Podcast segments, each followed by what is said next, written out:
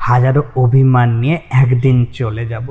বুকে ল্যাপটপ, বালিশের পাশে চার্জে রাখা ফোন চলমান ঘড়ির কাটা, হাওয়ার ফ্যান সেই সব রয়ে যাবে। সব কিছু পড়ে থাকবে তাদের মতন করে। শুধু থাকব না, সেদিন নিজ দেহ ঘরে আমি।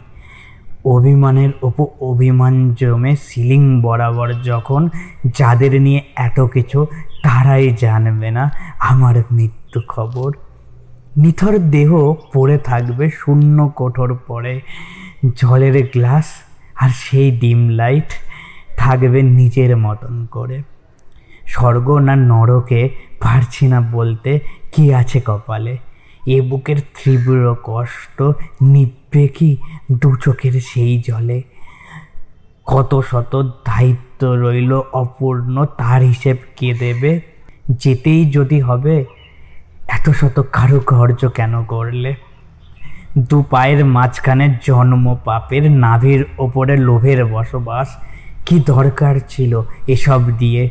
করতে আমার সর্বনাশ। কেউ দেবে না এই উত্তর আমার মুখের সামনে। একদিন তো মরে যাব হাজারো অভিমান নিয়ে। ভালোবেসে যন্ত্রণা বাবা মার দায়িত্ব নিতে পারলাম না, ব্যর্থতা নিত্য সঙ্গী আর সফলতা মরিচিকা। শেষ রাতের এই লেখা কেউ কখনো জানবে না। কুয়াশা মাখা ভরে আমার মৃত্যু সংবাদ আর তোমরা পাবে না। তোমরা থাকবে দিব্যি সুখে তোমাদের সেই নগরে। একদিন তো চলে যাব আমি সেই দরবারে। বিদায় বন্ধু। আবার দেখা হবে এমনই একটা গল্পে, যেটা তোমার গল্প আমি বলব রোজ এই চ্যানেলে আর তুমি শুনবে। বাই থ্যাংক ইউ আমার গল্পগুলোকে শোনার জন্য।